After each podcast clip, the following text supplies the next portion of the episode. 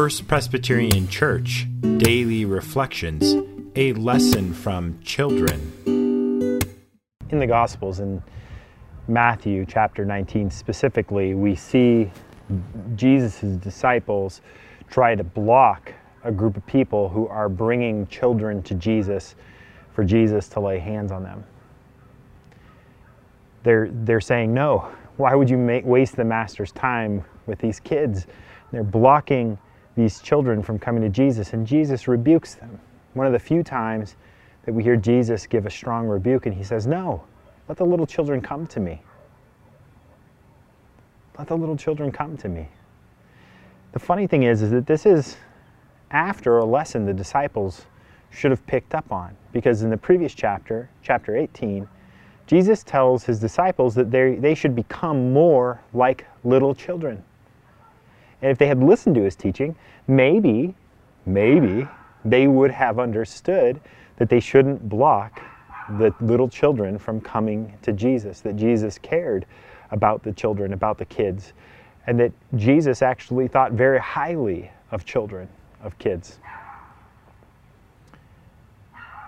And when he says these words to his disciples that they're to become like little children, oftentimes we, we use all kinds of fancy adult speak to talk about what this means. We say, well, we're supposed to have faith like children because children just take the world as it is and they just trust their parents, and we're supposed to be like that with God. And that's true, and those are good interpretations. But at the same time, have you ever known a child who didn't enjoy having fun and just playing? In fact, ch- a child can take any circumstance and anything and turn it into play.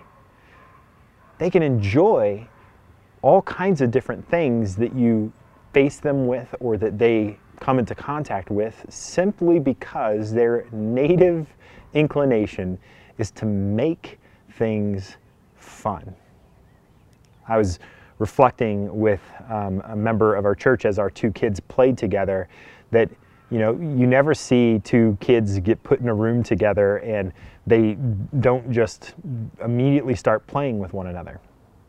And oftentimes you see kids just not even really know anything about the other kids and they'll just start playing and having fun. Now, that doesn't mean that children don't have conflicts. It doesn't mean that children don't um, sometimes get in fights and stuff like that. But the readiness of children to accept someone else as a companion and as a friend and as somebody to have fun with and enjoy life together with is such deeper waters than how we adults tend to play it.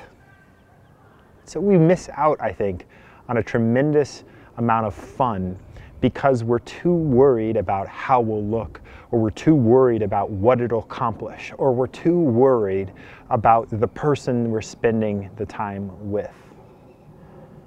Could we just relax a bit and have fun with those that God has put us into relationship with and enjoy life together because God has designed us to enjoy this life that He's given to us to share together?